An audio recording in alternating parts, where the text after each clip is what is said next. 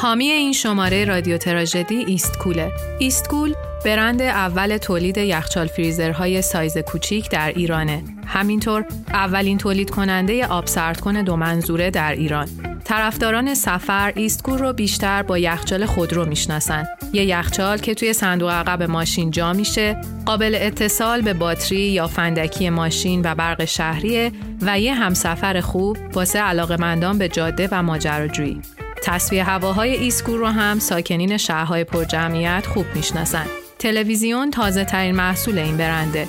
برای آشنایی بیشتر با محصولات ایستکول هم میتونید به سایت این برند سر بزنید و هم اگه باهاشون تماس بگیرید کارشناسانشون راهنماییتون میکنن.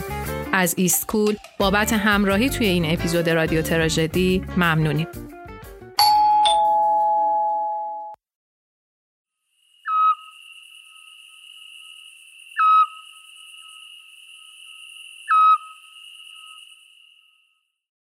سلام. قبل از اینکه قصه تازمون رو شروع کنم، خواستم دو مورد رو اصلاح کنم درباره شماره قبل پادکست. اولیش کلمه عمادالکتاب بود که من اشتباهی عمادالکتاب خونده بودم. بعدی هم درباره مجلس بود که گفته بودم مجلس بازگشایی شد، اشتباه مجلس وجود نداشت که بازگشایی بشه. یا افتتاح شده یا گشایش.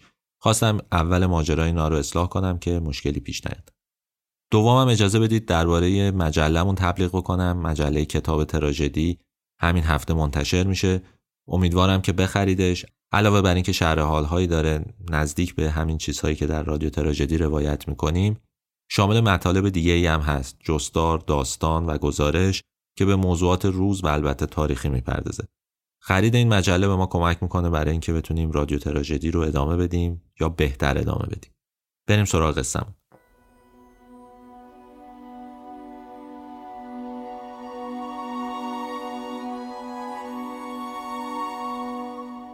حدود 130 سال پیش وقتی مظفر الدین شاه پادشاه قاجارا بود و هنوز انقلاب مشروطه به پیروزی نرسیده بود، میرزا حسن تبریزی برای هفتمین بار تصمیم گرفت توی تبریز یه مدرسه دیگه تأسیس کنه. زمان امتحانات پایان سال دوم که رسید، میرزا بزرگای شهر رو دعوت کرد تا شاهد امتحانات کودکان تبریزی باشه. آخر یکی از امتحانا یکی از حضار میگه من دوام و بقای این مدرسه را شرعی نمیدانم، زیرا اطفال که به این سرعت پیش می روند به جایی می رسند که نباید برسند و نباید به آن حدود قدم بگذارند. اطرافیانش ازش می پرسند به کجا می رسند و مرد با خشونت و حرارت جواب می ده البته و هزار البته از این دین بیرون می روند و دین دیگری اختیار می کنند. طولی نمی کشه که یه عده با چوب و چماق به مدرسه حمله می کنند و با باروت آب انبار مدرسه رو منفجر می کنند. میرزا حسن کمی دورتر از پشت بوم ساختمون روبروی مدرسه این صحنه رو میبینه و بلند بلند میخنده. مفخم الملک پیشکار ولیعهد با دیدن این صحنه به میرزا حسن میگه که خانه خراب، همه به حال تو گریه میکنن، تو قاه قاه میخندی. میرزا حسن جواب میده هر یک از این آجرپاره ها یک مدرسه خواهد شد، من به آن روز میخندم، کاش زنده باشم و ببینم. حق با میرزا حسن بود. هر کدوم از اون آجرپاره ها بعدها تبدیل شدن به یه مدرسه. 7 دهه تلاش و پیگیری اون جواب داد و نظام آموزشی ایران از مکتب خونه‌های سنتی به مدرسه‌های نوین و مدرن تغییر کرد و درست همون موقع بود که میرزا حسن تبریزی به میرزا حسن رشدیه تبدیل شد. این بار می‌خوایم قصه آقای رشدیه رو تعریف کنیم. من کریم نیکو نظرم و این شماره 4 از فصل 3 رادیو تراژدیه که میشنوید. متن این شماره رو آقای علی سیف‌اللهی نوشتند. آذر ماه امسال 79مین سالگرد درگذشت میرزا حسن رشدیه بود و توی این شماره قرار قصه زندگی همین شخص رو بشنوید. مردی که سالها خون دل خورد، مجروح، فراری، زندانی و تبعید شد، اما تا آخرین روزهای عمرش فقط دغدغه تأسیس مدرسه و آموزش به کودکان رو داشت. مردی که روشنفکر بود و قدمهای عملی برای تحقق آرزوهاش برداشت. مردی که تمام عمر و دارایی خودش رو در راه فرهنگ و معارف ایران خرج کرد. شهر به شهر رفت تا تونست نهال آموزش و پرورش جدید رو تو مناطق مختلف ایران به ثمر برسونه و در سالهای آخر عمرش به خودش لقبی داده بود که توصیف دقیقی از سرگذشتشه: زنده به گور.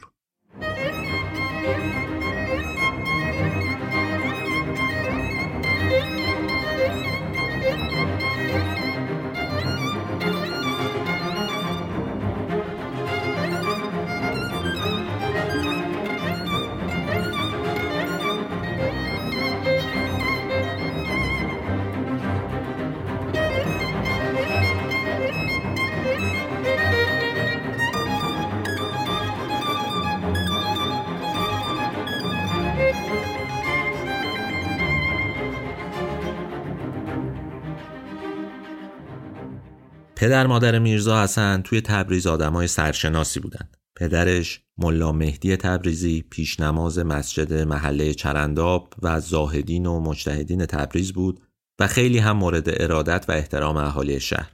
مادرش سارا خانم نوه صادق خان شقاقی بود، رئیس ایل شقاقی و خان خانات سراب آذربایجان، که البته این شخص اعدام شده بود به دستور فتحعلی شاه. میرزا حسن تبریزی تو دوران حکومت ناصرالدین شاه به دنیا آمد. روز 7 فروردین 1239 شمسی توی همون محله چرنداب تبریز. وقتی به سن درس و مشق رسید به مکتب خونه رفت. اون روزا درس خوندن دو جور بود. یکی درس خوندن توی مدارسی که بچه‌ها رو برای ملا شدن تربیت می‌کردن، مدارس علمیه یه جورایی، و یکی هم مکتب خونه‌هایی که به بچه‌ها خوندن و نوشتن یاد می‌دادن. تربیت اغلب بچه‌ها تربیت مکتب خونه‌ای بود و این مکتب خونه‌ها دکه‌هایی تو بازارها و سر گذرها و گاهی هم تو مسجدهای کوچیک داشتن که ازش به عنوان مکتب خونه استفاده می‌کردن. وقتی رشدیه رفت مکتب خونه، آخوند مکتبدار هوش زیادی تو این بچه دید و توی همون ماهای اول اون رو خلیفه مکتب خونه کرد، ناظم مکتب خونه. شیخ مکتبدار خیلی آدم بیرحمی بود، بچه‌ها رو بی‌محابا می‌زد و رشدیه می‌دید که شیخ راه یاد دادن درس به بچه‌ها رو بلد نیست. هم مکتبیاش هم به زور رونویسی بی حساب و تمرین خیلی زیاد و حفظ نقش و ظاهر کلمات توانایی خوندن و نوشتن پیدا میکنن. خیلی کار سختی بود دیگه. اونقدر اینا رو کتک میزدن که تقریبا مجبور بودن که چیزی رو یاد بگیرن، اگرچه با بیزاری هم همیشه همراه بود. میگن توی اون روزگار زجر و آزار معلمان نسبت به بچه ها به اندازه‌ای زیاد بود که رها کردن اونا از چنگ معلم مکتب ثواب بزرگی بود. حاجت روا میکرد. شوخی نمیکنم واقعا. مثلا اگه زنی در حال وضع حمل بود، کارش به سختی میکشید، اطرافیانش پولی به یکی از این مکتبدارا میدادن که شاگردای مکتب رو اون روز تعطیل کنه. میگفتن به برکت این کار، به برکت خوشی این آزاد شده ها، خدا به زن باردار رحم میکنه و از درد بارداریش کم میکنه. شدت سختگیری‌های شیخای مکتبخونه‌ها به اندازه‌ای بود که از قول شاگردای مکتبخونه‌های شعر سروده بودند. چهارشنبه کنم فکری، پنجشنبه کنم شادی، جمعه می کنم بازی، ای شنبه ناراضی، پاها فلک اندازی، چوبهای آلبالو، پاهای خونالو. پسر میرزا حسن رشدیه نقل کرده که پدرش از دست این مجازاتایی که معلم مدام برای بچه‌ها در نظر می گرفت، صبح‌ها قبل از اینکه شیخ به مکتب بره و درس بده به بچه‌ها، خودش می رفته اونجا تا با بچه‌ها کار کنه، مجازات اونها رو کمتر بکنه. بعد از اینکه میرزا حسن دوران درس و مشق رو تو مکتب پشت سر گذاشت، نوبت یادگیری علوم حوزوی بود. مثل بقیه آخوندزاده ها، میرزا حسن پیش پدرش و دیگران اول صرف و نحو و اینا رو یاد گرفت، بعدم سراغ فقه و احکام رفت. خودش رو داشت آماده میکرد برای پیش نماز شدن. اون حالا بعد از تعلیمات ابتدایی تو مکتب خونه و تحصیل عربی و ادبیات و فقه، پیشنماز یه مسجدی شده بود، یه پیشنماز قد بلند که امام نماز جماعت هم میشد، منبرم میرفت. توی یکی از همین منبرها بود که یه ماجرایی پیش اومد و مسیر زندگی میرزا حسن رو تغییر داد. میرزا حسن عصر یکی از روزهای ماه رمضان مشغول موعظه مردم بود و از حرام بودن اطاعت از حاکم ظالم حرف میزد. همون موقع مظفرالدین میرزا ولیعهد شاه توی راه برگشتن از شکار وارد مسجد شد که نماز بخونه. رشدیه با دیدن ولیعهد حرفش رو برگردون. ولیعهد رو عادل‌ترین مردم معرفی کرد و مردم رو به اطاعت از حضرت والا ترغیب کرد. همون روز وقتی رشدیه در راه خونه بود، به خودش اومد، منقلب شد و فهمید چه اشتباه بزرگی کرده. به همین خاطر بعد از افطار پیش پدرش رفت و گفت چاره در این است که برای تحصیل به نجف برم. پدرش راضی شد. خب برای پدرش جالب بود، چون خودش آخوند بود و فکر میکرد که توی نجف بچهش رشد میکنه، ولی مادرش چندان به این کار راضی نبود. حالا کنار این بعد یه ماجرای دیگه هم براتون توضیح بدم. اون روزا چند تا روزنامه فارسی تو خارج از ایران منتشر میشد. روزنامه‌هایی مثل حبل المتین توی کلکته، اختر و ثریا توی استانبول. این سه تا روزنامه رو اسپردن به این دلیل که اینا توی تبریز میرسید و رشدیه اونها رو میخوند و با اوضاع و احوال جهان کم و بیش آشنا شده بود. توی همون روزا توی یکی از شماره‌های ثریا نوشته بودن که در اروپا از هر 100 نفر 1 نفر بیسواد است و در ایران از هر 1000 نفر 1 نفر باسواد است. رشدیه از وقتی این روزنامه رو خوند از سفر به نجف منصرف شد و به این خیال افتاد که به استانبول یا مصر یا بیروت بره، چون میدونست که انگلیسی‌ها و فرانسوی‌ها توی این شهرها دارالمعلمین باز کردن و با تحصیل توی اونا میتونه اصول تعلیم و تربیت رو یاد بگیره. نظرش عوض شده بود و فکر میکرد که بیشتر از این که پیش نماز نیاز داشته باشه ایران، نیاز به معلم داره، به کسی که بتونه به بچه‌ها بهتر درس بده. بنابراین رشدیه به اسم عزیمت به نجف از تبریز اومد بیرون، اما عازم بیروت شد. اون 2 سال توی یه مدرسه فرانسوی توی بیروت اصول تعلیم رو یاد گرفت و سال 1260 با قصد تأسیس مدرسه توی ایران از بیروت زد بیرون. تصمیم گرفت از راه استانبول وارد ایران بشه. به هر حال دوست داشت اون شهر رو ببینه چون که پر از ایرانی بود، ضمن اینکه همزبونش هم بودن. اون توی استانبول سراغ چند تا از این مدارس جدید رفت، از مدارسی که با اصول جدید آموزش میدادن و سعی کرد اونجا بفهمه که روش کارشون چجوریه، اونا چجوری کارو ساموندهی کردن، چجوری دارن با معلما کار میکنن، با بچه‌ها کار میکنن و اینا. وقتی تو استانبول بود و مدارس رو دید، فکر کرد که بره ایروان و برادرش رو ببینه. یه برادر بزرگتر داشت که اونجا زندگی میکرد. عازم ایروان شد چون خب ایرانی هم کم نبود توی اون زمان توی ایروان. و وقتی اون شهر رو دید فکر کرد که بهتر یه تست اینجا بزنه. اول یه مدرسه در ایروان را بندازه با حضور ایرانی‌ها و البته مسلمان‌های دیگه از کشورهای دیگه، ببینه آیا میشه اونجا کاری کرد یا نه. پس اولین مدرسه‌ای که رشدیه تأسیس کرد در ایروان بود. این مدرسه 4 سال توی ایروان کار کرد. اسم مدرسه رو هم گذاشت رشدیه. خب اون زمان ایرانی‌ها فامیلی چیزی نداشتن. رشدیه در اصطلاحات عثمانی اون روزگار به معنی مدرسه ابتدایی بود. بنابراین مدرسه رشدیه مدرسه ابتدایی بود. اما همین انتخاب اسم اون رو مشهور کرد به رشدیه.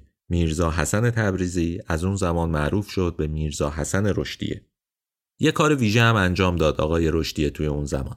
برای اینکه مدرسه‌شو بهتر اداره بکنه، از مدارسی که اون زمان روس‌ها در اون منطقه راه انداخته بودن بازدید کرد، الگو برداری کرد و سعی کرد ایده‌هایی از اون بگیره و توی مدرسه‌اش به کار ببره. همه اینها باعث میشد که مدرسه‌اش جذاب باشه، به خصوص برای مسلمونا، چون اونها نمی‌خواستن مدارس ارامنه برن، مدارس مسیحی برن. بنابراین جالب بود براشون که یک مسلمون یک مدرسه راه انداخته که قواعد دینی هم بهشون آموزش میده. پس چی شد؟ آقای رشدیه یه مدرسه در ایروان راه اندازی کرد، از مدارس روسی الگو برداری کرد، سازماندهی کرد مدرسه‌اش رو و شروع کرد به کار. ولی یه ابتکار دیگه هم اینجا به خرج داد که ابتکار مهمی بود. اونم آموزش الفبای صوتی بود. شیوه‌ای از آموزش الفبا که در اون کلمات با تجزیه و ترکیب صدای حروف هجی می‌شدن و شاگردا با این روش الفبا رو به راحتی یاد می‌گرفتن. تا قبل از این ماجرا خوندن و نوشتن یه جور دیگه بود. مثلا وقتی می‌خواستن کلمه کتاب رو آموزش بدن، می‌گفتن که کاف زبر ک، ت الف تا، ب جزمی کتاب. یا برای کلمه گل می‌گفتن گاف پیش گ، لام جزمی گل. با گفتن اینا فکر کنم متوجه بشید که آموزش هر کلمه چقدر سخت بوده، اصلا چجوری در ذهن آدما میمونده. اینا رو مجبور بودن که حفظ بکنن. توی مکتب خونه‌ها مدام اینا تکرار می‌شد. حالا تو سریال‌ها و فیلمایی هم که ساخته میشه مربوط به دوره قاجار، بعضی وقتا اشاره‌هایی به اینا میشه. از کنار مکتب خونه که میگذرن شما آوازهایی میشنوید که فکر می‌کنید آوازن، ولی اونها دارن حروف و کلمات رو به بچه‌ها یاد میدن. بچه‌ها با این روش هم به سختی خوندن و نوشتن و کلمات رو یاد می‌گرفتن. طبیعی هم بود، گفتم نمیتونستن خوب یاد بگیرن، همیشه فلک می‌شدن. ولی با روش جدیدی که رشدیه راه انداخته بود، بچه‌ها همون رو می‌نوشتن که می‌گفتن و برای تشخیص حروف هر کلمه صداهای اون رو از هم جدا می‌کردند و می‌نوشتند. این ابتکار به اندازه‌ای مهم و کاربردی بود که رشدیه بعدها گفت خدمت بزرگ من تأسیس مدرسه در ایران نیست. اگر من این کار را نمی‌کردم، دیر یا زود دیگری این کار را می‌کرد. خدمت ذی قیمت من ایجاد الفبای صوتی است که راه آموزش را سهل و آسان کرده است و نوآموزان بیگناه را از آن کوره راه‌ها و عذاب‌ها خلاص کرده است. و با این اصول است که کودن‌ترین اطفال در 60 روز نوشتن و خواندن را می‌آموزند. یه نکته خیلی مهم هم داره آقای رشدیه توی اون دوران. مدام تاکید داره روی زمان آموزش. یعنی میگه که مثلا در 60 روز آدما میتونن خوندن یاد بگیرن، در 30 روز میتونن نوشتن یاد بگیرن، در 90 روز بزرگسالا میتونن آموزش یاد بگیرن. 3 وجه داشت کارش. پس یکی این که مدرسه تأسیس کرد، دوم الفبای صوتی رو راه انداخت و سوم این که زمان داد برای آموزش الفبا. و این کمک میکرد به خانواده ها که بدونن بچه‌هاشون مدت زیادی در یک مدرسه نیستن و سریع میتونن آموزش ببینن. این بار تبلیغاتی هم داشت که کمک میکرد به رونق مدرسه. گفتم رشدیه 4 سال مدرسه‌اش رو در ایروان نگه داشت. اوایل سال 4 بود که یه زمانی ناصرالدین شاه توی سفرش از فرنگ داشت برمیگشت به ایران، اومد به روسیه که برگرده به ایران. توی مسیر توی کلیسای ایروان مهمان اسقف اعظم ارامنه شد و رشدیه همین فرصت رو مناسب دید. از اولیای شاگرداش تقاضا کرد مسیر شاه رو با قالی و قالیچه و پارچه‌های ایرانی تزیین کنند، تصویر ناصرالدین شاه رو روی یه تاق بذارن، دو طرفش هم پرچم ایران رو به اهتزاز در بیارن. ناصرالدین شاه با دیدن این نشونه‌های ایرانی سراغ ایرانی‌ها رو گرفت و راهی مدرسه رشدیه شد. با ورود شاه به مدرسه، رشدیه یه سخنرانی کوتاهی ترتیب داد و آخرش اینو گفت: سوغاتی را که ایرانیان از آستان پدر تاجدار انتظار دارند، اجازه تأسیس این گونه مدارس در ایران است.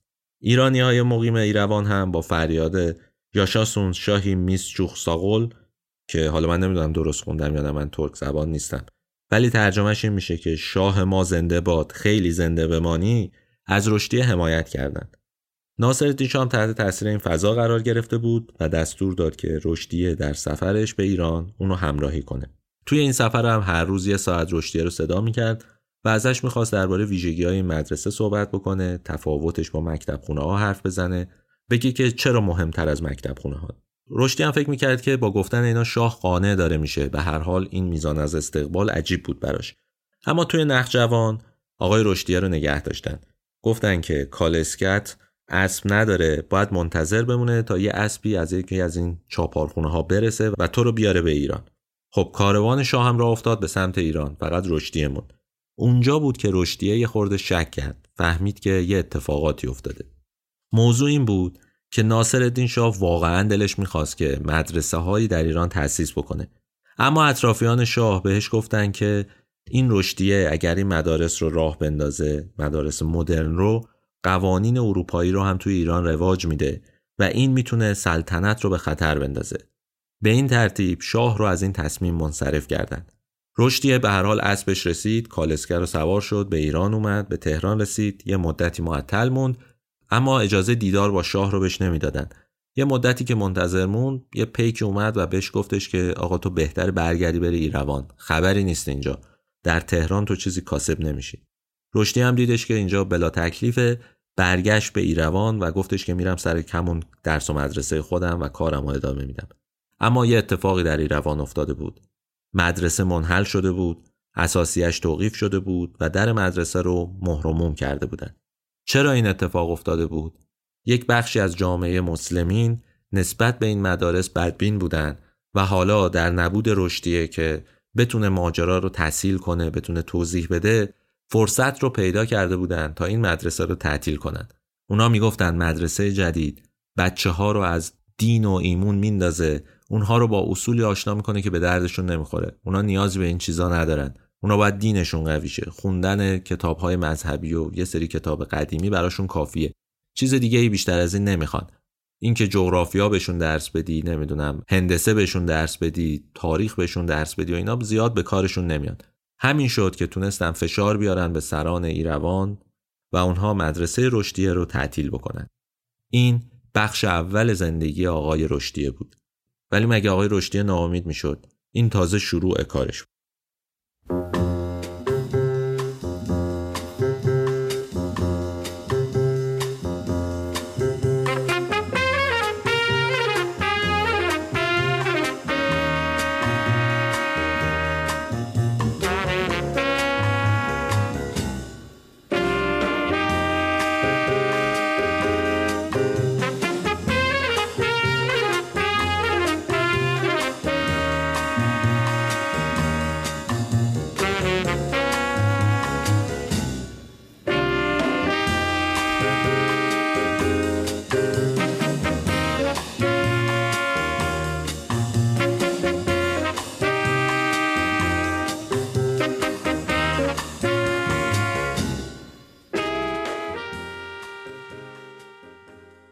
رشدیه بعد از اینکه این اتفاقات رو دید که توی ایروان افتاده، فکر کرد که باید برگرده به تبریز وقتی وارد تبریز شد آقای رشدیه به چیزی جز راه‌اندازی یه مدرسه دیگه فکر نمی‌کرد.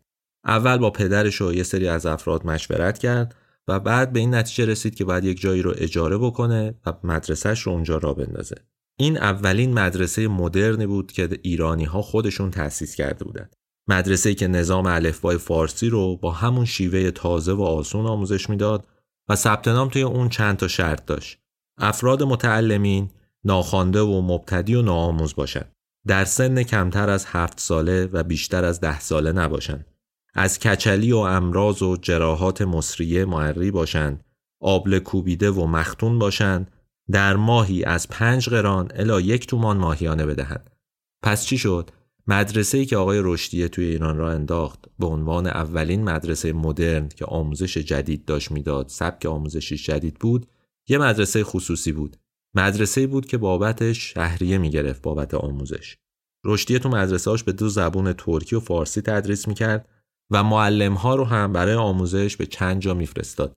ایروان، قفقاز، باکو، استانبول، اونا آموزش ببینن و برگردن. پس یکی دیگه از ابتکارات آقای رشدیه این بود که اونا رو یه جوری بورس میکرد، یا حتی اگه بهشون پول نمیداد شرایط رو برای اقامت اونها توی دوران تحصیل آماده میکرد و مهیا میکرد. یه کار دیگه هم آقای رشدیه کرد. یه نظامنامه تهیه کرد برای مدرسه‌اش که این نظامنامه از مدارسی که اروپایی‌ها رو انداخته بودن در ایران و خارج استفاده کرده بود. یک چارچوبی برای آموزش در نظر گرفته بود. کنار اینا یه سری کارهای فرعی دیگه هم انجام داد که اینا همش ابتکار بود. مثلا برای بچه‌ها 1 ساعت تنفس در نظر گرفت و زنگی رو میزد تا بچه‌ها از کلاس‌ها بیان بیرون توی محوطه هوایی بخورن و برگردن. همون زنگ تفریح. تا قبل از اون مکتبخونه‌ها از اینجور چیزا نداشتن. یه ساعتی بود که حالا مثلا یه غذایی بخورن. ولی اون بین ساعات آموزش، بین لحظاتی که آموزش میداد، یک توقفی ایجاد می‌کرد 10 دقیقه تا 15 دقیقه که بچه‌ها بیان بیرون. این صدای زنگ برای خیلی از خانواده‌ها که خب خیلی سنتی بودن یادآور زنگ کلیسا بود، یادآور ناقوس کلیسا بود. به همین دلیل آقای رشدیه فکر کرد که باید یه تغییری بده، قبل از اینکه بریزن دوباره مدرسه رو خراب کنن یه تغییری تو این سیستم بده. به همین خاطر به جای زنگ تفریح یکی از شاگردای مدرسه با صدای بلند یه شعر میخوند: الا ای عزیزان دشت سباوت، به بیرون روید از برای سیاحت. سباوت هم یعنی کودکی. بعد از یه رو دوباره یه شعر دیگه میخوند تا بچه‌ها به صف بشن و برن سر کلاساشون. هر آن کو پی علم و دانایی است، بداند که وقت صف آرایی است. بچه‌ها صف میکشیدن و میرفتن تو کلاساشون. این روندی بود که به هر حال آقای رشدیه برای 1 سال داشت انجام میداد. تو سال دوم خب استقبال ازش بیشتر شد و همین آقای رشدیه رو قانع کرد که وقتشه از یه سری از اعیان و بزرگان و علمای تبریز بخواد بیان امتحان بچه‌ها رو ببینن که اونا چقدر رشد کردن، چقدر پیشرفت کردن. یه جوری می‌خواست تبلیغ بکنه، خودش رو نشون بده. اما گذر از سنت‌ها و راه‌اندازی مدرسه‌ای که خیلی شبیه مدرسه فرنگی‌ها بود، عاقبت خوشی برای آقای رشدیه نداشت. فردای اون روز، یعنی فردای روزی که اعیان اومدن مدرسه رو دیدن و اینها، سنگ‌اندازی‌ها شروع شد. اول از همه مدرسه رو بستن، بعد توی منابر آقای رشدیه رو تکفیر کردن و حکم دادن که ریختن خون آقای رشدیه حلاله. رشدیه هم وقتی این وضعیت رو دید یه شبانه روز رو قایم شد و بعد هم شبانه فرار کرد و از تبریز رفت به مشهد. آقای رشدیه 6 ماه فراری بود تا آبا از آسیاب بیفته. بعد از 6 ماه که تو مشهد زندگی میکرد تصمیم گرفت دوباره برگرده به تبریز. دلیل اینکه برگشت آقای رشدیه به تبریز هم این بود که بهش خبر دادن رئیس السادات که حکم محدورالدم بودن رشدیه رو زده بود و صادر کرده بود از دنیا رفته. بنابراین فکر میکنه امنه، حالا حکمی که داده دیگه باطله و میتونه برگرده به تبریز و اونجا زندگی بکنه. آقای رشدیه برگشت به تبریز و بلافاصله یه مدرسه جدید را انداخت. مدرسه‌ای که این بار 300 و چند تا شاگرد داشت و مایه تمجید اهالی شهرم شد. حالا یه سری از اعیان شهر بچه‌هاشون اونجا میفرستادن، پوزشو به بقیه میدادن. ولی حواسشون نبود که طلبه‌های علوم دینی تبریز چندان با این اقدام موافق نیستن. اونا بودن که تصمیم گرفتن مدرسه رو منحل کنن.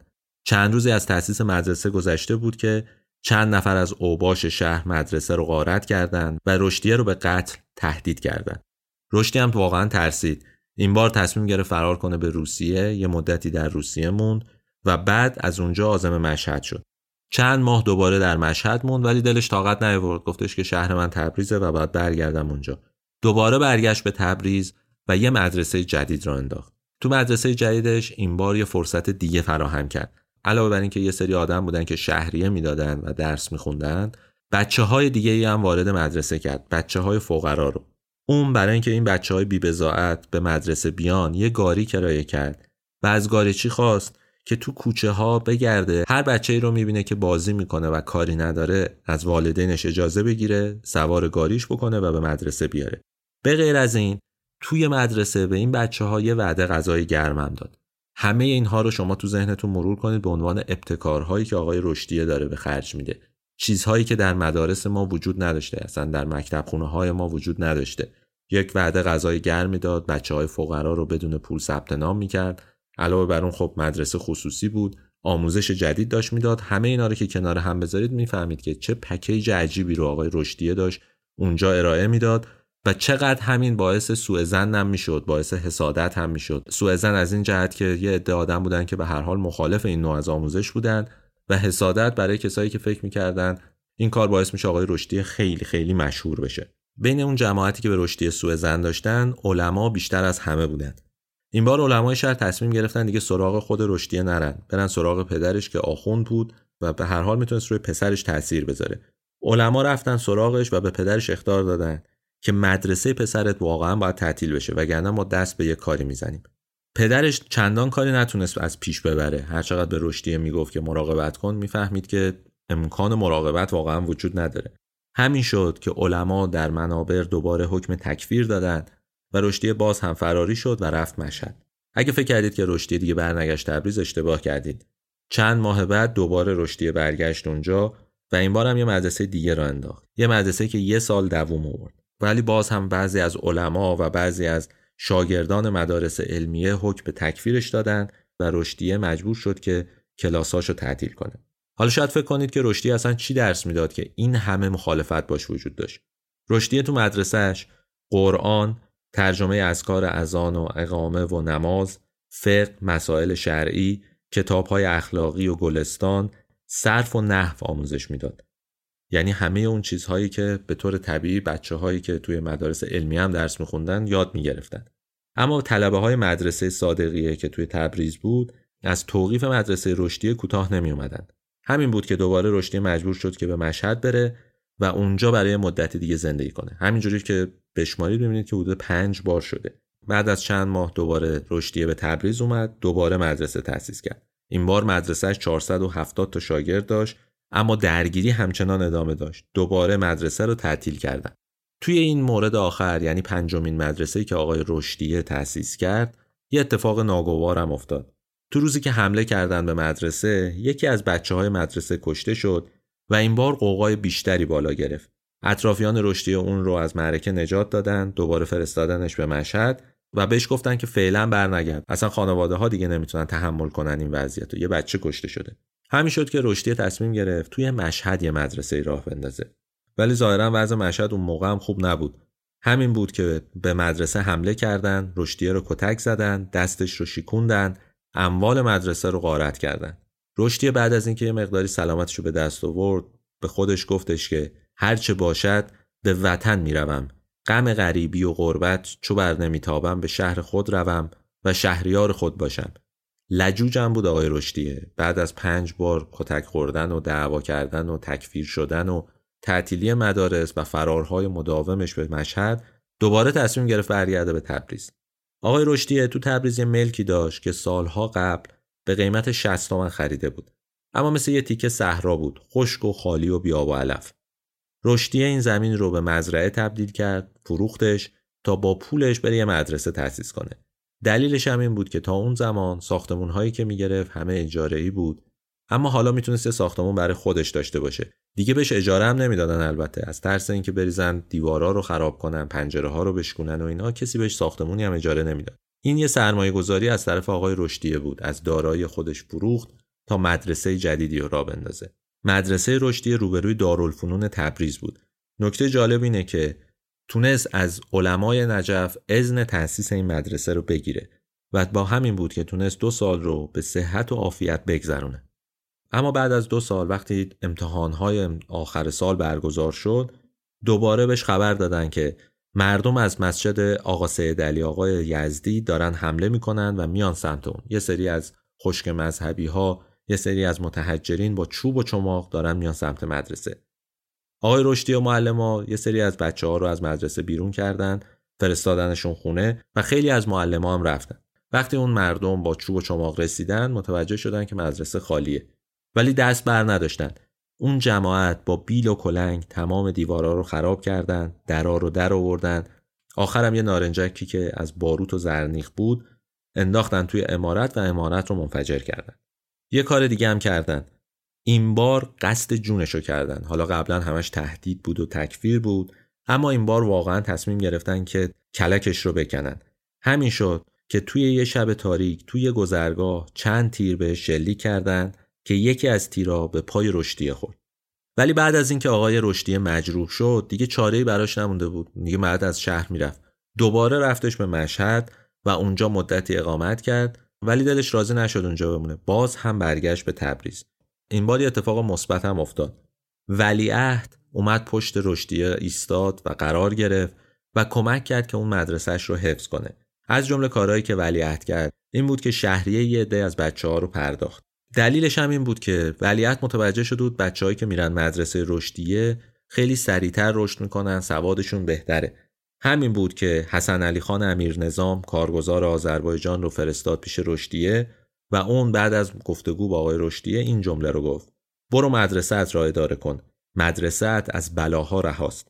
یه مدتی بعد حاج میرزا علی خان امین الدوله کارگزار آذربایجان شد. یه مرد خیراندیش و ترقی طلب که خیلی دنبال این بود که جامعه رشد پیدا بکنه، کسایی که در تبریز هستن یه مقداری پیشرفت بکنن و اینا. امین الدوله بعد از چند ملاقات با رشدیه بهش گفتش که من اگر بخواهم به مملکت خدمت کنم، توسعه فکر شما اولین قدم اقدامات من خواهد بود. همین شد که پشت آقای رشدیه ایستاد و اون مدرسه حفظ شد برای مدت طولانی. اما یه اتفاقی افتاد. آقای امین‌الدوله به تهران رفت و صدر اعظم شد.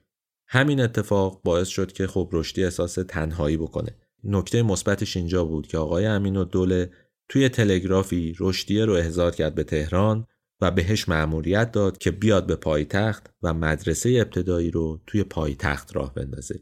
این یه شروع تازه برای آقای رشدیه بود.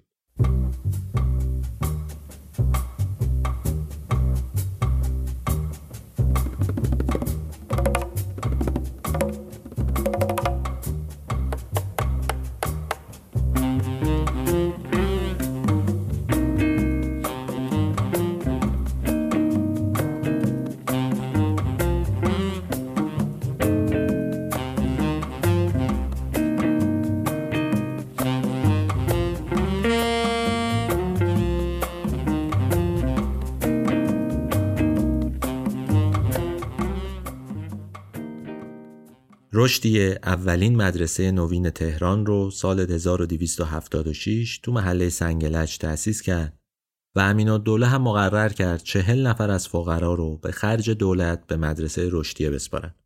مدرسه هم کم کم مورد حمایت مردم قرار گرفت و بالاخره رشدیه بعد از 14-15 سال تلاش بیوقفه و کلی خسارتایی که دیده بود، کلی صدمه‌هایی که دیده بود، به آرزوی همیشگیش رسید. کم کم هم یه عده به رشدیه نزدیک شدن و سعی کردن تو توسعه فعالیت‌های مدرسه بهش کمک کنن. رشدیه هم برای اینکه جوابی به اینها بده، انجمن امنای مدرسه رشدیه رو تشکیل داد و دخل و خرج مدرسه رو به اینا سپرد. اما خیلی طول نکشید که هویت اعضای انجمن معلوم شد و پی بردن 2 نفر از اعضای انجمن از جاسوس‌های علی اصغر خان عطابک، رقیب امین‌الدوله تو صدارته. این آقای عطابک دربارش حرف زدیم قبلاً. تو اپیزودی که درباره حیدر مغلی بود توضیح دادم که عطابک چه آدم پیچیده‌ای بود، چه جوری در زمان محمد علی شاه اومد که ماجرای مشروطه رو تموم بکنه و ترورم شد در نهایت. ولی به هر حال اون زمان در دوره مظفرالدین شاه در یک دوره صدر اعظم شد. بسیار هم آدم عجیب و غریبی بود، روابط خوبی با خارجی‌ها داشت. رشدی هم انگار با همین مسئله داشت، یعنی سر رابطش با خارجی‌ها. معتقد بود که عطابک به صراحت اجنبی پرسته. این هم جالبه چون آقای رشدی خودش همش در مزان اتهام بود. همه میگفتن که از اجنبی‌ها پول میگیره، اصلا روش اونا رو داره توی ایران اجرا میکنه، میخواد ما رو فرنگی کنه و از این حرفا. ولی خود آقای رشدی معتقد بود که عطابک اجنبی پرسته. به هر حال مدت این جاسوسی جریان‌های مدرسه ادامه پیدا کرد. اونا اخبار رو به اطلاع اتابک میرسوندن تا اینکه امین الدوله از صدارت افتاد و همین اتابک صدر اعظم شد. اون روزا مدرسه رشدیه 330 چند تا شاگرد داشت، 50 نفرش از فقرا بودن، بقیه هم از اعیان و مردم معمولی که حالا به هر حال دستشون به دهنشون میرسید. 6 ماه از عمر مدرسه گذشته بود که انجمن‌های مدرسه تصمیم گرفت که مدرسه رو به وزارت علوم منتقل کنه و اسمش رو هم تبدیل بکنن به انجمن معارف. انجمن‌های مدرسه رشدیه بشه انجمن معارف. بعد از 1-2 سال همکاری بعضی از اعضای خیرخواه امنای مدرسه با رشدیه، تصمیم گرفته شد که مدارس تازه‌ای هم راه بیفته به همون شیوهی که رشدیه کار می‌کرد. تو زمان امین‌الدوله 40,000 تومان سرمایه معین شده بود که خرج مدرسه رشدیه بشه. گفتم با بخشی از اینها فقرا و بچه‌های فقرا میومدن مدرسه. اما حالا انجمن تصمیم گرفته بود که این پول صرف ساخت مدارس دیگه بشه. بعد یه مدتی هم اومدن یه نامه دادن به آقای رشدیه، گفتن که ناهار مدرسه رشدیه باید موقوف بشه. کم کم اعیان و اشراف از ترس اتابک بچه‌هاشون رو از مدرسه رشدیه آوردن بیرون و فقط 40-50 تا بچه فقیری که خود رشدیه پیداشون کرده بود و آورده بود باقی موندن. بعد با فشار اتابک و انجمن معارف مقرری امین‌الدوله به مدرسه هم قطع شد و رشدیه برای اینکه بتونه مدرسه رو سر پا نگه داره اومد و از دوستاش شروع کرد به کمک گرفتن. تو اون روزگار حکیم الملک وزیر دربار تنها رقیب اتابک تو صدارت بود و پیش مظفرالدین شاه خیلی هم ارج و قرب داشت. به همین دلیل اطرافیان اتابک اومدن و یک پیشنهاد وسوسه کننده‌ای به آقای رشدیه دادن. گفتن که تو اگه یه کارایی بکنی اتابک از خر شیطون پایین میاد، کمکت میکنه که مدرسه رو نگه داری. پیشنهادشون چی بود؟ اومدن گفتن 3,000 تومان پول، یک خانه، 3,000 تومان اسباب زندگی به شما میدهند. 2 ده از خالصه های دولت، هر دهی را که بخواهید به تیول با فرمان شاهی به شما میبخشند. در وزارت علوم هم جز وزارت هر پستی را بخواهید به شما وامی گذارند. هر دو پسر شما میرزا محمد و میرزا کریم را به خرج دولت به مسکو میفرستند که تحصیل کنند. سالی 700 تومان مواجب شما را از اداره تذکره به شما عودت میدهند. 2 کلمه بنویسید که سواد آن شبنامه را حکیم الملک نوشته است. ماجرا چی بود؟ ماجرا این بود که یه شبنامه‌ای منتشر شده بود علیه شاه، علیه مظفرالدین شاه و نیروهای اتابک می‌خواستن این شبنامه رو یه جوری وضع کنن به حکیم الملک و بندازن گردن اون. کاری که باید رشدیه می‌کرد این بود که یه نامه‌ای بنویسه مثل حالت استشهاد و شهادت بده که تنها کسی که سواد این کارو داشته همین آقای حکیم الملک بوده. رشدیه اما قبول نکرد. گفت اگر آنچه می‌گویید بنویسم، این نامه من در دفترخانه الهی ضبط می‌شود. روز جزا پیشم بگذارند و بگویند چه میگویی چه بگویم، من طاقت مؤاخذه آن روز را ندارم. همین باعث شد که آقای رشدیه دست به همچین کاری نزنه، نه نامه بنویسه نه استشهادی بنویسه و هیچ چی رو تایید نکنه. ولی خب وقتی یه همچین پیشنهادی از طرف قدرت به کسی میشه تبعاتی هم داره اگر گوش ندید به حرفش.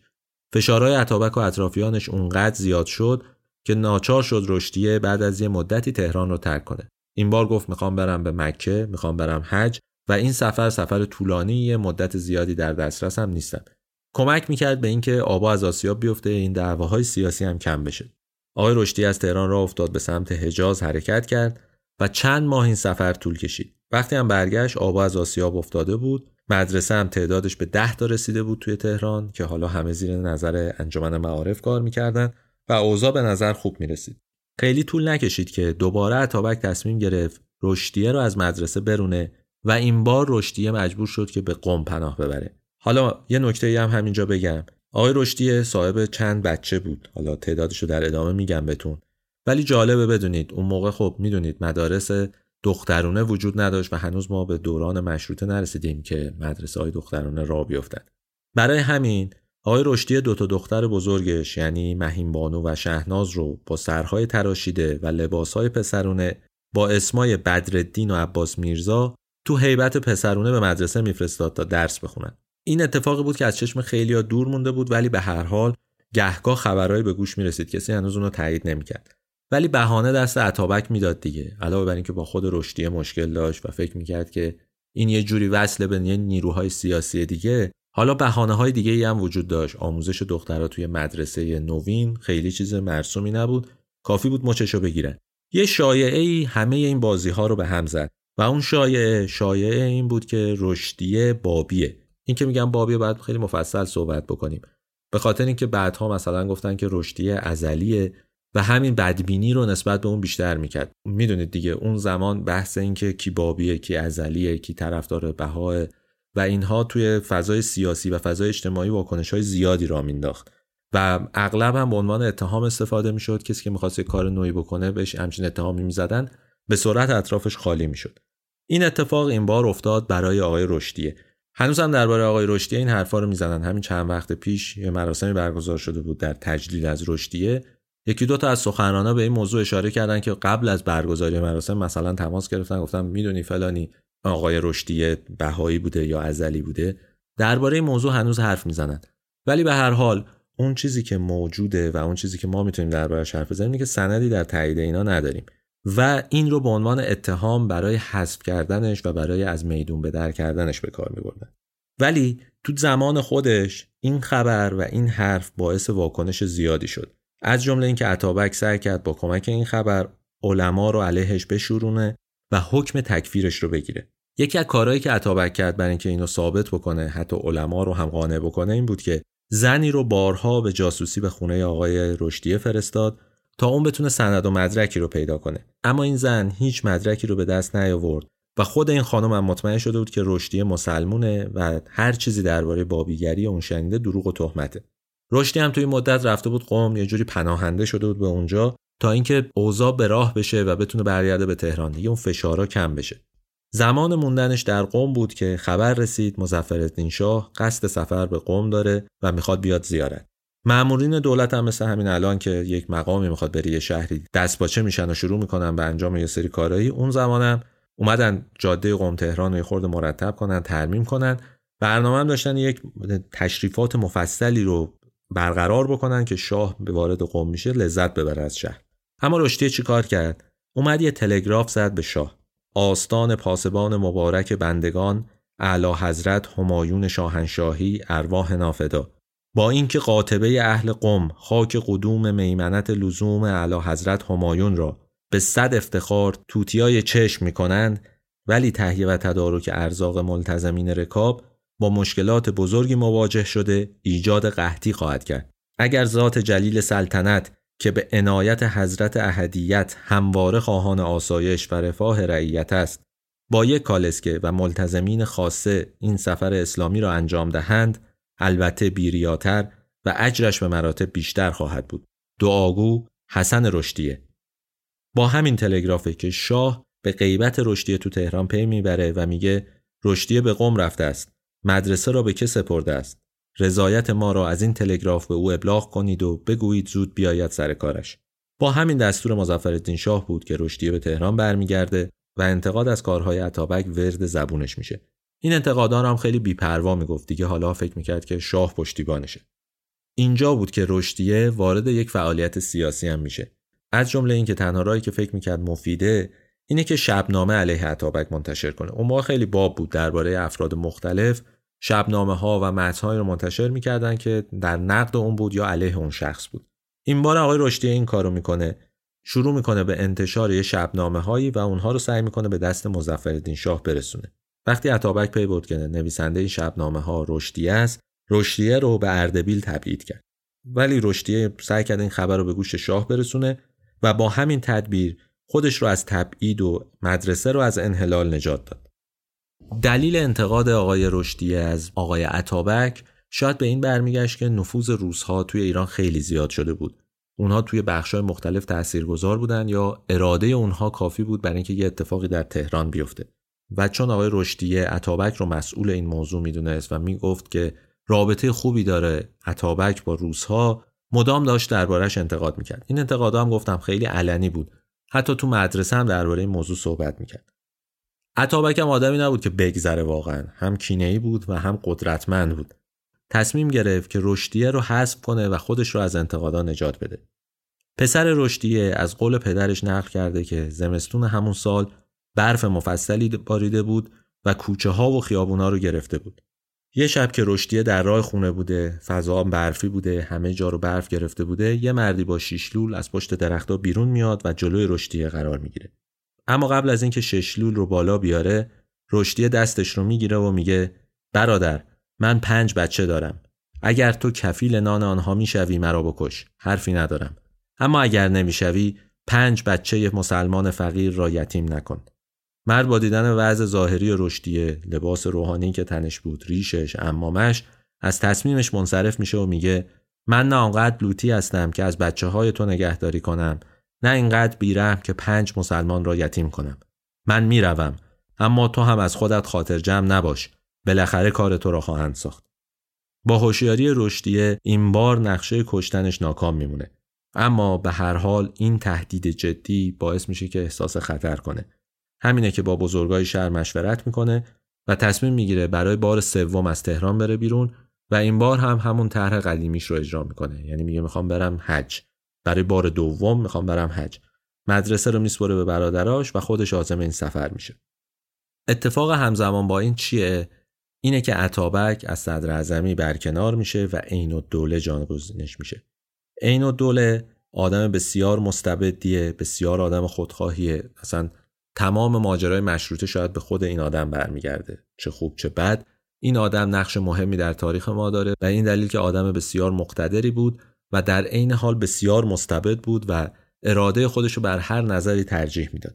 رشدیه که برمیگرده میبینه که عین الدوله هم شده صدر اعظم. وضعیت از اون چیزی که فکر می‌کردم بدتر شده. کنارش اتفاقایی هم میفته که برای آقای رشدیه دردناکه. اولیش فوت حاج شیخ هادی نجم آبادی بود، حامی همیشگیش که بین علما سعی می‌کرد همیشه مصلح باشه، سعی می‌کرد کمک کنه به رشدیه و بگه که این آدم اون چیزی نیست که شماها فکر می‌کنید. شیخ هادی نجم آبادی خیلی به رشدیه کمک کرده بود توی اون زمان. دومین اتفاق هم مرگ مختار السلطنه از رجال درستکار دوره مظفری بود. یه مدت دیگه هم که گذشت آقای امین الدوله از دنیا رفت و این دیگه وضع رو بدتر هم کرد. تقریبا همه پشتیبان‌های آقای رشدیه از دنیا رفته بودن.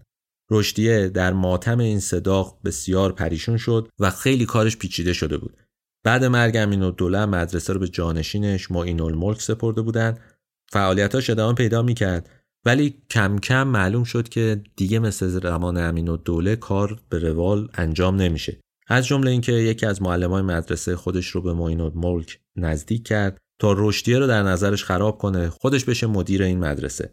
نقشه این معلم هم کارساز شد و رشدیه عباش رو برداشت و عمارت رو ترک کرد و اون مدرسه که در واقع اولین مدرسه مدرن تهران بود منحل شد. رشدیه مدتی خونه نشین شد اما باز تصمیم گرفت یه مدرسه دیگه را بندازه. اما این بار نذاشتن اسمش رو بذاره رشدیه. به خاطر همین رشدیه به نقاش دستور داد در زمینه سفید با خط درشت روی تابلو فقط بنویسن مکتب. همه شاید فکر می‌کردن که اون داره به گذشته برمیگرده، اما این بازگشت به گذشته نبود. رشدیه می‌خواست یه کار جدید بکنه.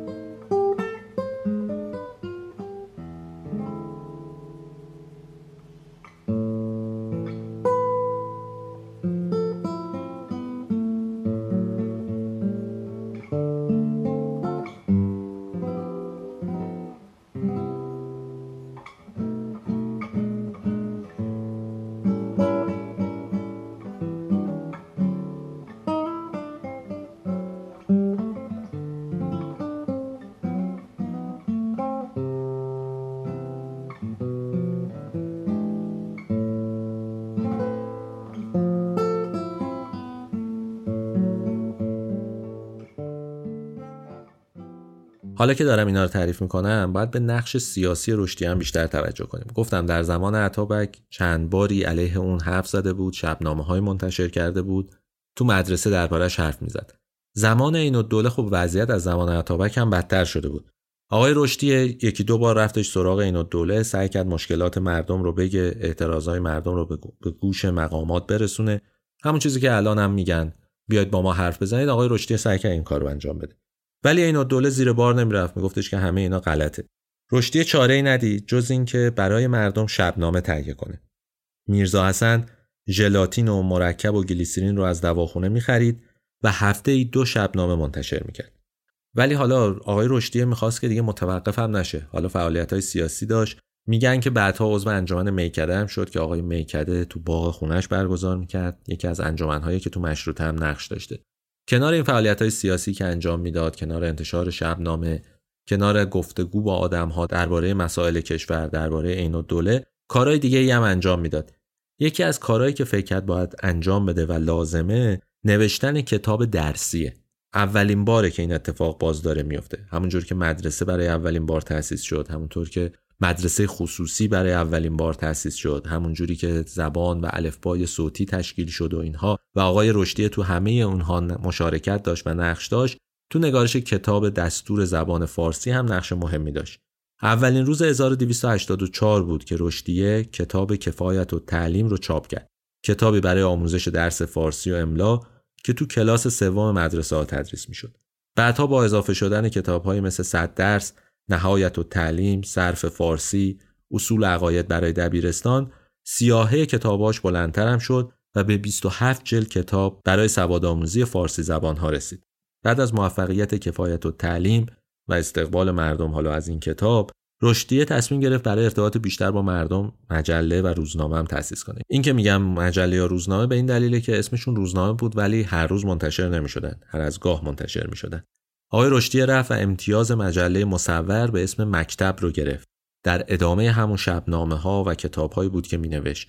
فکر میکرد باید با عامه مردم هم حرف بزنه. این نشریه، یعنی نشریه مکتب، تو 4000 نسخه منتشر میشد و مشهوره که به محض چاپ تمام نسخه هاش فروخته میشد. رشدیه اولین نفری بود که تو مطبوعات ایران عکس چاپ کرد. اون برای اولین بار عکس‌های مظفرالدین شاه، آیت الله نجم آبادی و خیلی از رجال سیاسی دوره قاجار رو تو نشریه مکتب منتشر کرد. ولی احتمالاً بدونین وقتی شما یه روزنامه تأسیس میکنید بیشتر زیر نظر میرید و حساسیت‌ها دربارتون بیشتر میشه. حالا یه آدمی که شبنامه منتشر میکرد، این حجم از انتقادات تو فضای اجتماعی علیهش بود، به هر حال علما هنوز باش کنار نیومدن و اینها، انتشار یه روزنامه وضعیتش رو یه خورده بدتر هم میکرد. این بار سوء ظن‌ها بهش بیشتر بود، نظرها بیشتر بود، اظهار نظرها هم بیشتر شده بود. رشدی هم که از این اختناق به تنگ اومده بود، مدیر جراید ملی و صاحب نشریه ها رو جمع کرد، تشکیل جلسه داد و یه جمله هایی گفت. گفتش که این که کار نیست که هرچه می نویسیم وزیر انطباعات روی آن قلم بکشد. بالای سیاهی رنگی نیست. همه عصا داریم. برخیزید الان برویم تکلیفمان را با وزیر انطباعات یکسره کنیم. اگر به درهم ریختن کاخ ستم و بیدار کردن ملت کمر بسته ایم و می‌خواهیم با مطبوعات خود ملت را بیدار کنیم، پس باید مخالفین را سر بکوبیم، وگرنه سر ما را میکوبند و بدتر از اینها میشود.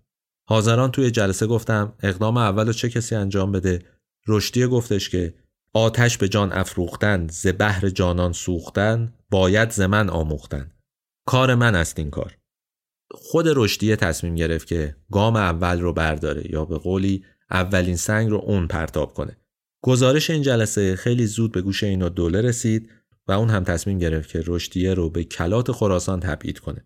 عین الدوله در جواب وساطت دیگران که حالا اومده بودن گفته بودن که حالا اون یه حرفی زده ولی عمل که نکرده و کاری که نکرده، شروع کرد به حرف زدن. گفتش که تا این درخت فساد، منظورش رشدیه بود، تا این درخت فساد خبیث سر پاست، شاخ و برگ شومش به همه جای خواهد کشید. من علی اصغر خان عطابک نیستم که آن همه تحمل داشته باشم. رشدیه و امثال او مرا نمیخواهند.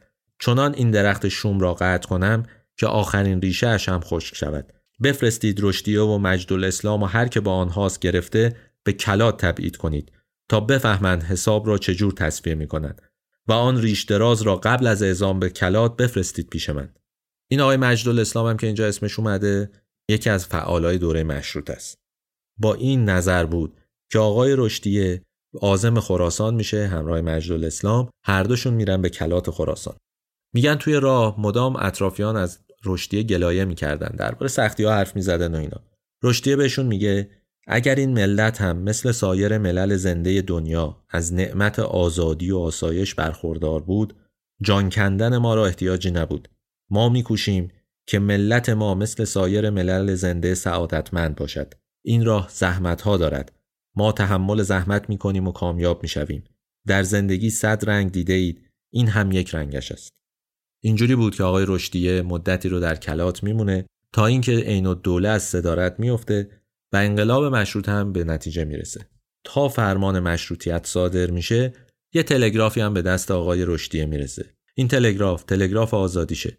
رشدیه که تو این مدت با اهالی و خواص کلات مشغول معاشرت بود، بعد از اینکه آزاد میشه و میفهمه دیگه دوران تبعیدش تمام شده، به جای اینکه برگرده تهران، اول سراغ مردم کلات میره و مژده مشروطه رو به اونها میده. منافع انقلاب بزرگ رو به اونها اطلاع میده و این آزادی رو به مردم تبریک میگه و مردم رو جمع میکنه که برای کلات یه دروازه بسازن. بعد از اینکه این کار به اتمام میرسه، رشدیه عازم تهران میشه و 7 ماه تبعیدش تمام میشه.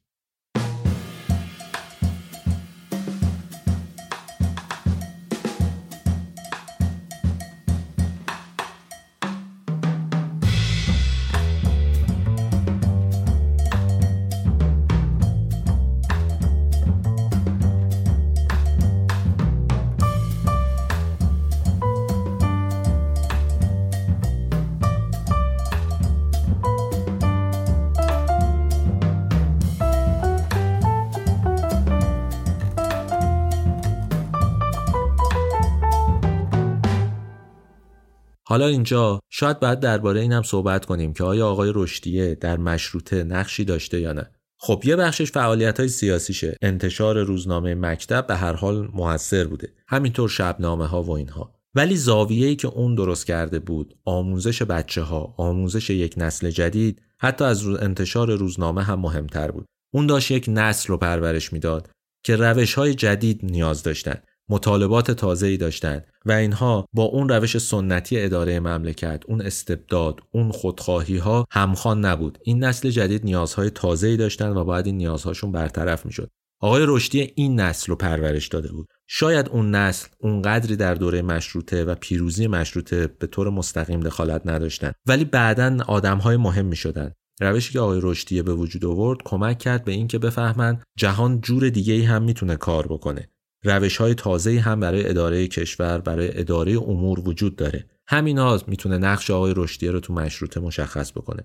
به هر حال پیروزی مشروطه در ایران موقعیت آقای رشدیه رو یه خورده بهتر کرد. تا قبل از اون روش آموزشیش تکفیر میشد، تنوع مواد درسیش، کتاباش، همه اینها رو تحریم میکردن، آزارش میدادن و اینها. ولی به هر حال پیروزی مشروطه یه فرصت تازه‌ای بود. ناظم الاسلام کرمانی تو کتابش تاریخ بیداری ایرانیان میگه که شیخ فضلالله نوری در مجلسی به من گفت: ای ناظم الاسلام، تو را به حقیقت اسلام قسم میدهم. آیا مدارس جدید خلاف شرع نیست؟ آیا ورود به این مدارس مصادف اضمحلال دین اسلام نیست؟ آیا درس زبان خارجه و تحصیل شیمی و فیزیک عقاید شاگردان را سخیف و ضعیف نمی کند؟ مدارس را افتتاح کردید. آنچه توانستید در جراید از ترویج مدارس نوشتید. حالا شروع به مشروطه و جمهوری کردید. میبینید؟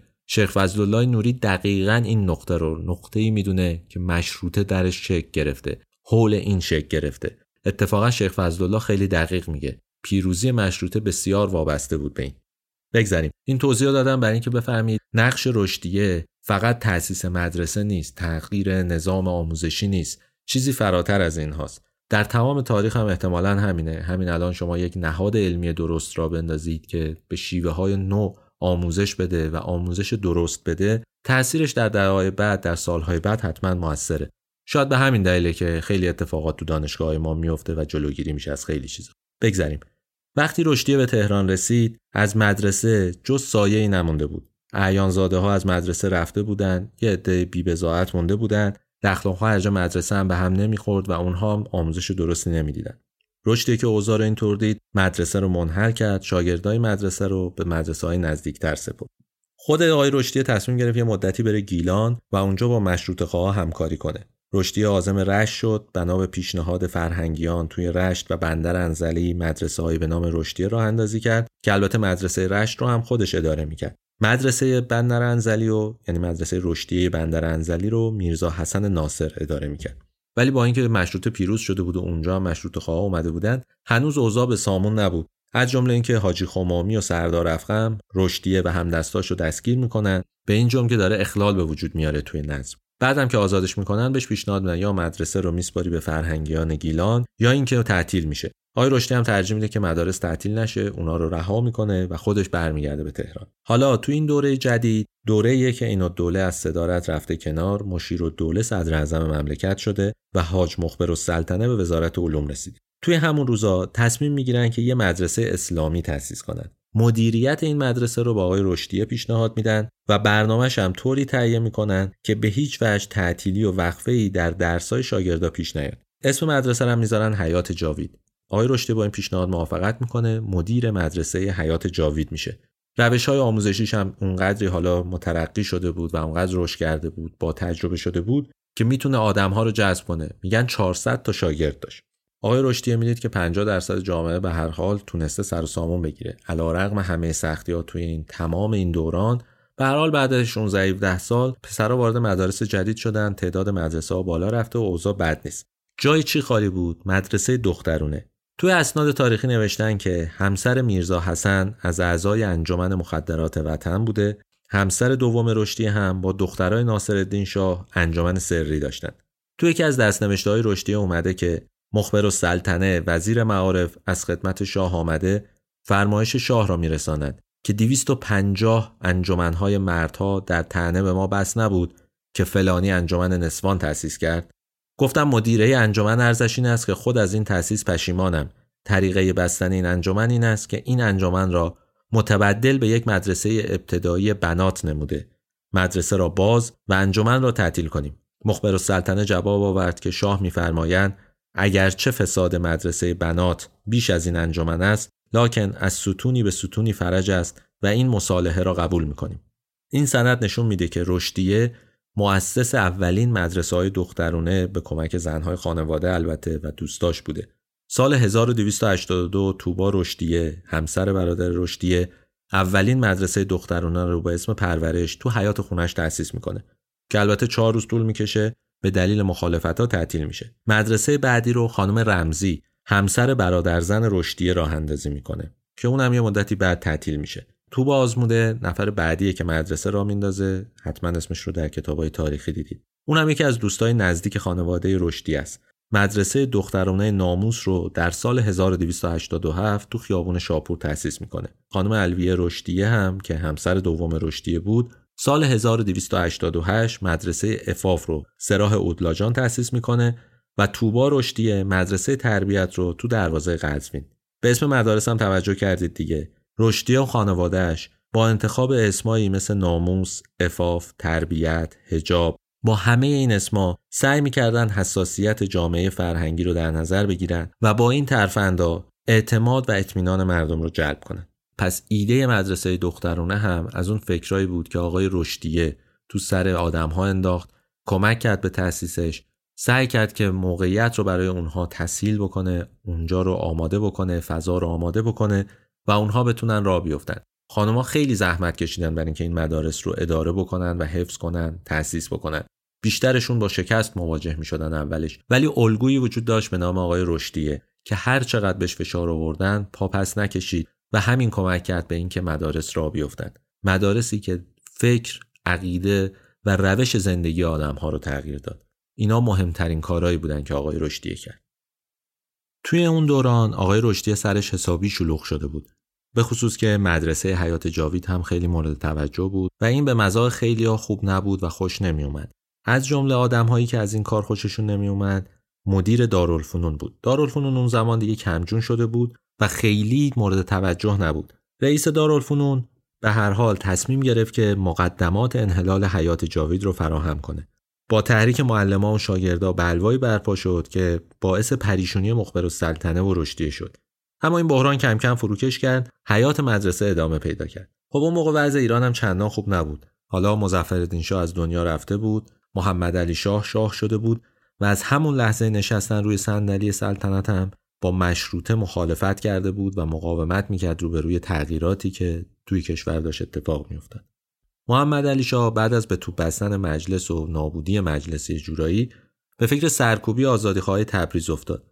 برای رسیدن به این هدف نیروهای زیادی رو در اختیار عین الدوله گذاشت تا اونا برن به تبریز و قیام مردم رو اونجا از بین ببرن. رشدیه که خودش هم اهل تبریز بود، وقتی مطلع شد از این ماجراها، یه خبر دیگه هم به گوشش رسید که اونو وحشت زده کرد. فهمید که محمد ولی خان تونکابونی، سپهدار اعظم، از تهران حرکت کرده و مأموریت داره که ایل شاهسوند رو به کمک عین الدوله ببره. رشدیه به محض شنیدن این خبر محمد ولی خان رو دنبال کرد تا اینکه به رشت رسید و اونجا مذاکره طولانی با محمد ولی خان شروع کرد. بعد از اینکه اعتمادش رو جلب کرد، بهش پیشنهاد کرد به توفیق پروردگار و توکل به حضرت او از همینجا فسخ عزیمت کنید و قبای ملی بر تن خود بپوشید و خود را مشروطه خواه و آزادی طلب معرفی نمایید، چون حکومت گیلان با شماست. به محض اینکه به رشت رسیدید و به محل حکومت وارد شدید، ورق را برگردانید و سپهدار ملی باشید و علم مشروطیت به دوش بگیرید و پیش قراول آزادی خواهان این ناحیه شوید. روابط خود را با کمیته ملی تبریز برقرار کنید. مطمئن باشید محبوبیت فراوانی حاصل خواهید کرد و 100% توفیق یافته و کامیاب خواهید شد. محمد ولی خان تونکابونی این پیشنهاد رو پذیرفت و همون کاری رو کرد که یه جورهای رشدیه تو سرش فرو کرده بود. همین شد که به نهضت مشروطه کمک کرد و بعدها به نخست وزیری ایران رسید و به این ترتیب رشدیه یه بار دیگه تونست تو فضای سیاسی یک فعالیت مثبت انجام بده. درسته هیچ وقت صدر اعظم نشد، هیچ وقت رئیس الوزرا نشد، هیچ وقت وزیر نشد، ولی تونست تأثیرش رو در فضای سیاسی ما بذاره. یه نکته هم بگم شاید براتون جالب باشه. اینکه رشدیه تلاش میکرد با مدارس دیگه توی کشورهای دیگه هم رابطه داشته باشه. از جمله اسناد تاریخی و نامه‌های زیادی وجود داره به زبان انگلیسی و فرانسه که نشون میده رشدیه برای رسیدن به اهدافش علاوه بر تلاش برای جلب حمایت مقامات و افراد و مؤسسات مختلف توی ایران، از روش‌های مختلف بین‌المللی هم استفاده می‌کرده. مکاتبات رشدیه با شرکت‌ها و مؤسسات خارجی موضوعات مختلفی داره، از درخواست مشارکت مالی برای تأسیس مدرسه توی ایران، ارسال وسایل کمک آموزشی توی اون زمان، حالا جالبه که از نیویورک و شیکاگو این درخواستا رو کرده، تا درخواست دوربین عکاسی از یه شرکت تو آلمان. اینا چیزایی بود که رشدیه فکر می‌کرد برای مدرسه لازمه و خوبه که اینا رو داشته باشه. مدام در حال نامه‌نگاری بود.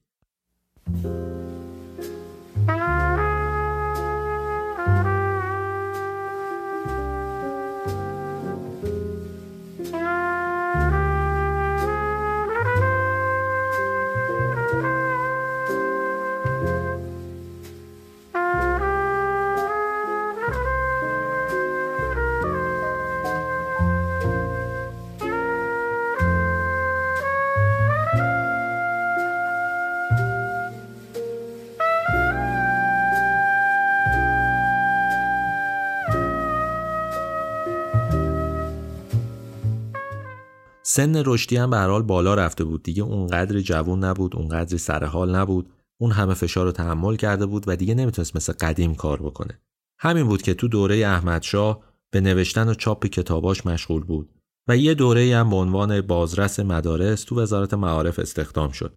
یه مدت رئیس اوقاف قزوین شد، یه مدت رئیس معارف گیلان شد و در نهایت تو همون دوران از وزارت معارف حکم بازنشستگی گرفت. این دوره خونه‌نشینی آقای رشدیه به حساب میاد. خانواده‌اش میگن بین نامه‌هایی که از رشدیه پیدا کردن بیش از 200 نامه وجود داره که تقاضای حقوق عقب مونده‌اش رو داشته. چون ظاهراً آقای رشدیه هیچ درآمدی نداشته. اون دوره‌ای که مدرسه داشت به هر حال از شهری‌ها پول می‌گرفت و از زندگی می‌کرد. تو دوره‌ای هم که برای دولت کار می‌کرد حقوق می‌گرفت. بعد که بازنشستش کردن دنبال همین معوقه ها بود. این بازنشست‌ها بدبخت‌ها از دوره احمدشاه تا امروز هم همچنان همین مشکلات رو دارن. پولشون رو نمیدن. آقای رشدیه هم همین گرفتاری رو داشت و پولی بهش پرداخت نمیشد. بنابراین زندگیش در فقر و تنگ دستی داشت میگذشت. یه جایی از یادداشتاش هست که نوشته شرمنده عیال و اطفالم هستم. هرمز، رئیس وقت اداره کل بودجه وزارت معارف، تو خاطراتش گفته روزی پیرمرد خوش‌سیمایی با ریش بلند وارد اتاقم شد و نشست و پس از معرفی خود گفت چندیست وزارت فرهنگ مرا بازنشسته کرده و پیشنویس حکم تقاعد را تهیه نموده و برای تسجیل و تأمین اعتبار به اداره بودجه فرستادند. من آمدم خواهش کنم که آن را زودتر رد کنید. 3 ماه از حقوق نگرفتم و در مضیقم. دستور دادم سابقه را آوردند. وقتی چشمم به مبلغ حقوق وی افتاد، دود از سرم بلند شد. دیدم او را با ماهی 30 و چند تومان بازنشسته کردند. پرسیدم شما چطور حاضر شده اید پس از آن همه سابقه خدمت فرهنگی که از بنیانگذاران نخستین مدرسه در ایران می باشید با این حقوق ناچیز بازنشسته شوید؟ چطور از زحمات شما که در راه تحصیل آزادی و برقراری مشروطیت متحمل شده اید خجالت نکشیدند. در کمال استقنای طبع جوابم داد. چه اشکالی دارد؟ باید به رضای خدا راضی شد. من آدم قانعی هستم و انتظاری غیر از این ندارم و بلکه انتظارات خود را برآورده می‌دانم. من و امثال من انتظار داشتیم که قشون روس در ایران نباشد. خودمان قشون منظم و قوی داشته باشیم، راهن بکشیم، مدرسه و دانشگاه دایر کنیم، قانون حکومت کند و مملکت روز به روز ترقی نماید. به حمدالله می‌بینم بیشتر این آرزوها برآورده شده و دارد می‌شود. دیگر چه می‌خواهم؟ اما رشدیه تو همون سالهای خونه نشینی هم همیشه دغدغه مردمو داشت. خانواده‌اش میگن یه شب سرد آقا از بیرون اومد و دیدیم عبا به دوش نداره. ازش پرسیدن که شما چرا عبا ندارید؟ جواب داد گدایی را سر راه دیدم، پول نداشتم، عبایم را به او دادم. رشدیه تو شبای زمستون حمام محله رو برای فقرا کرایه میکرد تا شبا اونجا بمونن و همیشه چند توپ پارچه کرباس میخرید و همسرش از اون پارچه ها لباسهای ساده و گشاد تهیه میکرد و در اختیار فقرا قرار میداد. اونا میرفتن تو همون حمام محله حمام میکردن و این لباسها رو میپوشیدن تا لباسهای چرکشون رو بدن بشورن. خانواده رشدیه میگن وقتی آقا حقوق میگرفت پاکت حقوقش رو به همسرش میداد و میگفت خانم این اژدها رو از من دور کن. این قصه آقای رشدیه است تو سالهای آخر زندگیش، تو سالهای بازنشستگیش، تو سالهای سختی. تو روزگاری که حاج شیخ عبدالکریم حائری تو قم ریاست و مرجعیت روحانی رو داشت و حوزه علمیه رو راه انداخته بود، رشدیه خونه و خانواده و زندگیش رو برداشت و به قم رفت و به طور مرتب تو جلسه درس آقای حائری حاضر میشد. میرزا حسن رشدیه تنها طلبه کلاهیه این مجلس درس بود. حالا بد نیست بدونید که آقای رشدیه تو قم هم یه مدرسه را میندازه. مدرسه‌ای که اکثر شاگرداش بچه‌های بی‌بضاعت بودن. خودش مدیریتش میکرد آقای رشدیه، اونجا هم درس میداد تو سالهای آخر زندگیش و تو سالهای پیری. رشدیه تو همون مدرسه کلاسی رو هم مخصوص نابیناها رو اندازی کرد و به شیوه‌ای سعی کرد به اونا خوندن و نوشتن یاد بده. اینی در کجا به ذهنش رسیده بود؟ ماجراش جالبه. تو یکی از اون دفعاتی که مخالفین به مدرسه‌های رشدیه حمله کرده بودن و مدرسه را آتش زده بودن، یکی از شاگردای رشدیه به شدت صدمه دیده بود. وقتی رشدیه رفته بود عیادت این شاگرد، فهمیده بود که این بچه نابینا شده. شاگرد از اومدن رشدیه به گریه افتاده بود و گفته بود از کوریم اینقدر قصه نمیخورم که از این که دیگه نمیتونم به مدرسه بیام و باسواد بشم دارم قصه میخورم. رشدیه همون روز بهش قول داد حتما برای درس خوندنش فکری میکنه. به همین خاطر از خط بریل برای آموزش به نابیناها استفاده کرد. خانواده‌اش میگن رشدیه تا آخر عمرش هر وقت که فرصت میشد نابیناها رو به منزلش دعوت میکرد و به اونها آموزش میداد و اگه تو خیابون یه گدای نابینا برمیخورد به گدای دیگه پول میداد تا اون رو کول کنه و ببره خونه رشدیه، اونجا غذا بهش میداد و با روش خط بریل خوندن و نوشتن بهش یاد میداد. این آقای رشدیه بود که انگار همه فکر و ذکرش آموزش بود، نه فقط به بچه‌ها، به بزرگسالا. اون می‌خواست آدم‌ها فکر کنن که میتونن رشد کنن و از فضایی که توش زندگی میکنن، از اون فضای سترون بیرون بیاد. رشدیه تو یکی از همین روزایی که تو قم بود، حین تدریس غش کرد و با سر رسیدن طبیب به هوش اومد. اتفاقی که نشون میداد دیگه رشدیه اون توان جسمانی سالهای گذشته رو نداره. اون اکثر تابستونا به تهران میومد و تو یکی از همین سفرها اطرافیانش بهش پیشنهاد کردن که دیگه برگرد تهران و رشدیه همین پیشنهاد رو رد نکرد. اما وقتی اون دوستا از خونه‌اش رفتن، تو جواب درخواست پسرش گفته بود که اونا نمیفهمن، تو چرا نمیفهمی؟ اگر وقتی که از صندلی تعلیم غش کردم و افتادم، اگر برنمیخواستم کجا بودم؟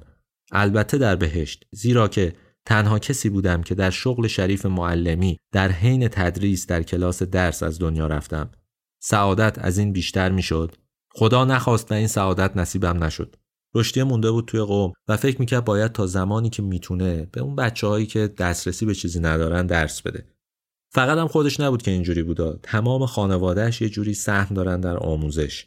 رشدیه از ازدواجاش 15 تا بچه داشت، 8 پسر، 7 دختر که هر کدوم به شیوهی به پدرشون کمک میکردن و مدرسه‌های زیادی به همت اونا راه افتاده بود. تو جاهای مختلف، تبریز، ایروان، باکو، اردبیل، خوی، اهواز، تهران، قم و مشهد. دختر شهناز رشدیه مشهور به شهناز آزاد روزنامه‌نگار بود، یکی از پیشگامای جنبش زنان در ایران. سال 1299 نشریه نامه بانوان با سردبیری اون منتشر میشد که مقاله‌هایی درباره حقوق زنان توش منتشر میشد و همه نویسنده‌هاش زن بودند. شعار نشریه که بالای صفحه زده شده بود این بود: زنان اولین آموزگار مردانند. این نشریه بعد از انتشار 13 شماره توقیف شد. شهناز رشدیه و همسرش ابوالقاسم آزاد مراغی از بنیانگذارای انجمن سری زنان به نام انجمن بانوان و بانویان ایران بودند. فعالیت زیادی هم داشتند درباره حقوق زنان.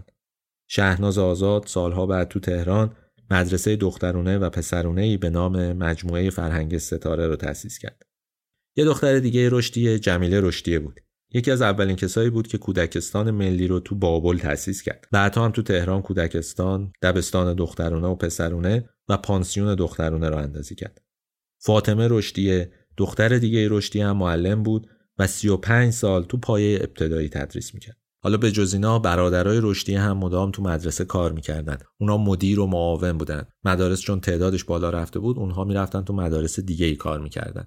رشدیه یه کار خیلی مهم دیگه‌ای هم کرد. اونم این بود که دارالمعلمین را انداخت. اون چیزی که بعدها به عنوان تربیت معلم مطرح شد. چیزی که بعدها مدرسه یا دانشسرای عالی شد. معلم تربیت میکرد. اونجا آزمون‌هایی گرفته میشد، آدم‌هایی که سوادشون توی سطحی بود میومدن امتحان میدادن و بعد شیوه آموزش رو بهشون یاد میداد تا بتونن برند و تو مدارس مختلف آموزش ببینن.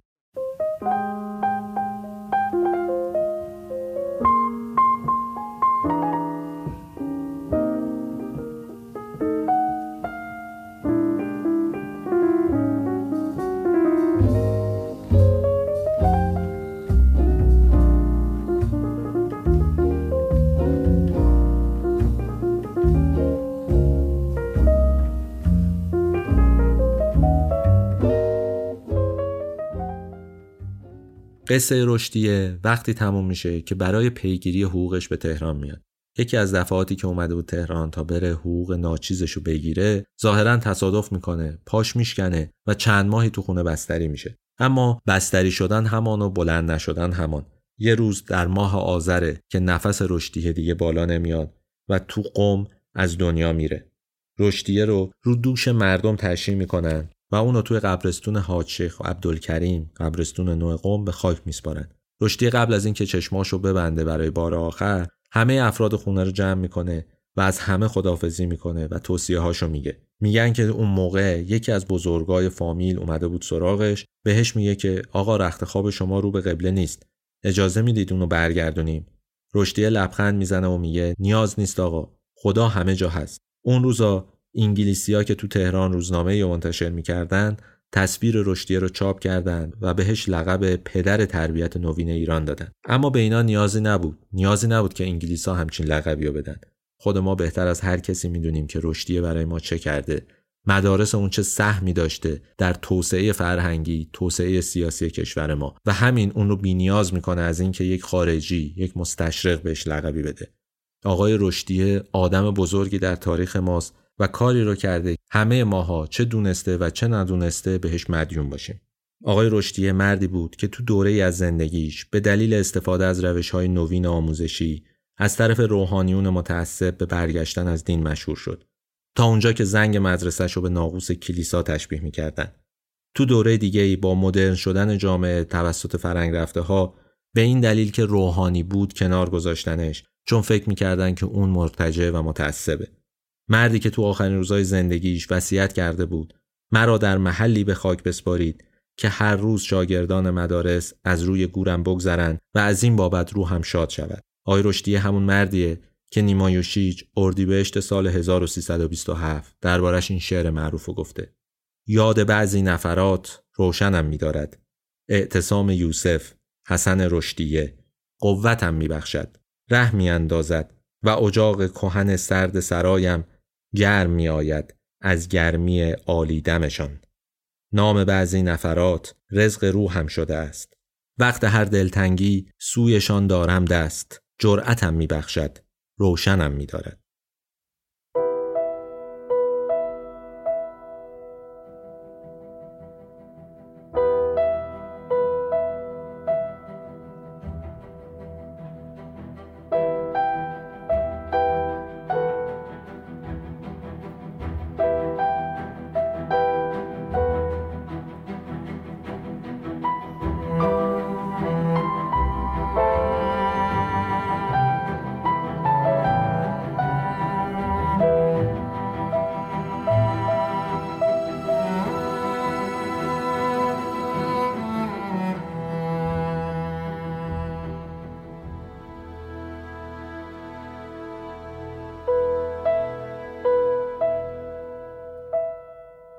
این شماره 4 از فصل 3 رادیو تراژدی بود که من کریم نیکو نظر اون رو اجرا کردم.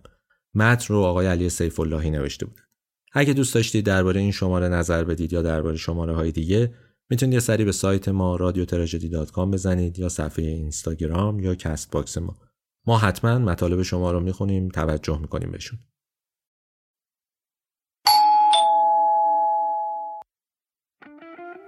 حامی این شماره رادیو تراژدی ایستکوله. ایستکول برند اول تولید یخچال فریزرهای سایز کوچیک در ایرانه. همینطور اولین تولید کننده آب سردکن دو منظوره در ایران. طرفداران سفر ایستکول رو بیشتر با یخچال خودرو میشناسن. یه یخچال که توی صندوق عقب ماشین جا میشه، قابل اتصال به باتری یا فندکی ماشین و برق شهریه و یه همسفر خوب واسه علاقه‌مندان به جاده و ماجراجویی. تصفیه هواهای ایستکول رو هم ساکنین شهرهای پرجمعیت خوب میشناسن. تلویزیون تازه ترین محصول این برنده.